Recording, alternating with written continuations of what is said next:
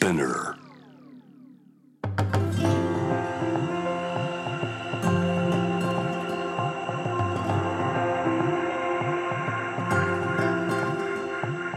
福本敦子の聞くコスメ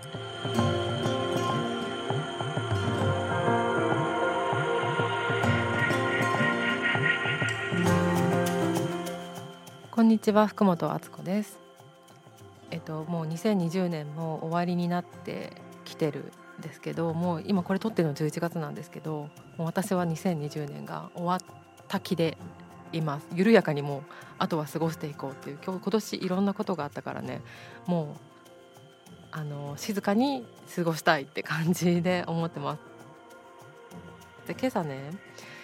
今年始めた新習慣っていう話を今日はしたいんですけど私が始めた、まあ、コロナ禍をきっかけにして自粛期間とかで始めたことがいくつかあるんですけど一つがちょっと最近サボってるんだけど朝起きたら、えっとね、バーレッスンのバレエのバーレッスンの YouTube を適当に見てバレエシューズ持ってるんだけどそれでストレッチ代わりにしてるっていうのがやってました。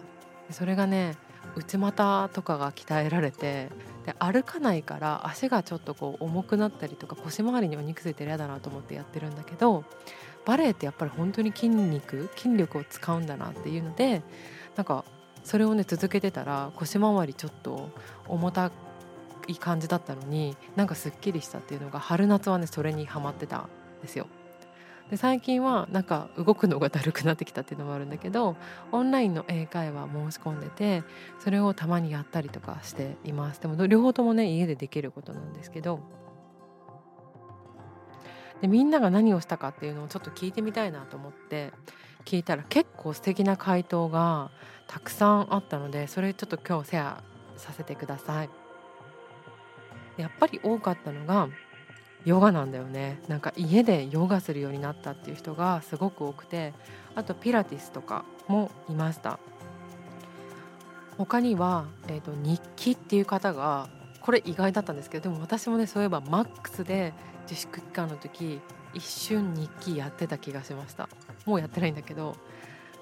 ぱりこう気持ちがみんな内側に自然と向いたのかなって思うんですけど他の意見で、えっと、自分が今どう思ってるかっていうのを前よりも気にするようになったっていう方がいたんですけど、まあ、外にね出られないからなんかこうノイズがないから自分に目を向けやすくなっているっていうことなのかなっていうふうに思いました。あとは、えっとね、ご家族とかご主人とタクトレとかウォーキングを家族とするようになったっていう方もいました。早寝早起きと毎日のお散歩をお嬢さんが生まれたのを機にやってるっていう方とかあとライフスタイルそのものの変化ですよね。早起きが定着したっていうことも結構いました。あとは、えーと、植物とか野菜を育てていますっていう方もいたんですけどあちょっと面白いの見つけちゃった。床を水拭きするまるで僧侶のように点々点っていう方も いますね。まあ、ちょっとみんなね運動しようってなってますね。なのでちょっとこのストレッチとか運動ネタも今度ね話せたらいいなと思います。あと早寝左右。みんなちょっと私のあのポッドキャストとか聞いてくれたり見てる人ヘルシーじゃないって思ったんだけどあとメディテーションっていう人もいますね。あちょっともう一つ。パートナー探し。彼氏や夫探しをするんじゃなくてこんな時代に一緒にいた人で見つけました。おめでとうございます。でもパートナーが欲しくなったりとかあとはねペットを飼い始めたお友達とかも結構いますね。なんかみんな自分の幸せにフォーカスしてていいねと思いました。って感じででもいろいろ紹介してきたんですけれどもまあヨガ健康あとは心のゆとりみたいな感じ深呼吸っていうのにフォーカスみんなが自然とした2020年だったのかもしれません。という感じで今日終わりたいと思うんですけれども、えっと、1個お知らせがあります。11月の15日から、えーと、中目黒蔦屋書店にて「アツコスメ商店」こんなね2020年の始めた新習慣の話の後に言うんですけど2000、えーと、中目黒蔦屋書店アツコスメ商店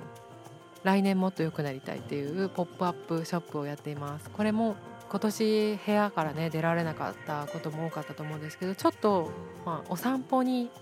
行くつもりで東京の方は是非、えー、と見てみてほしいなと思うんですけど私がセレクトした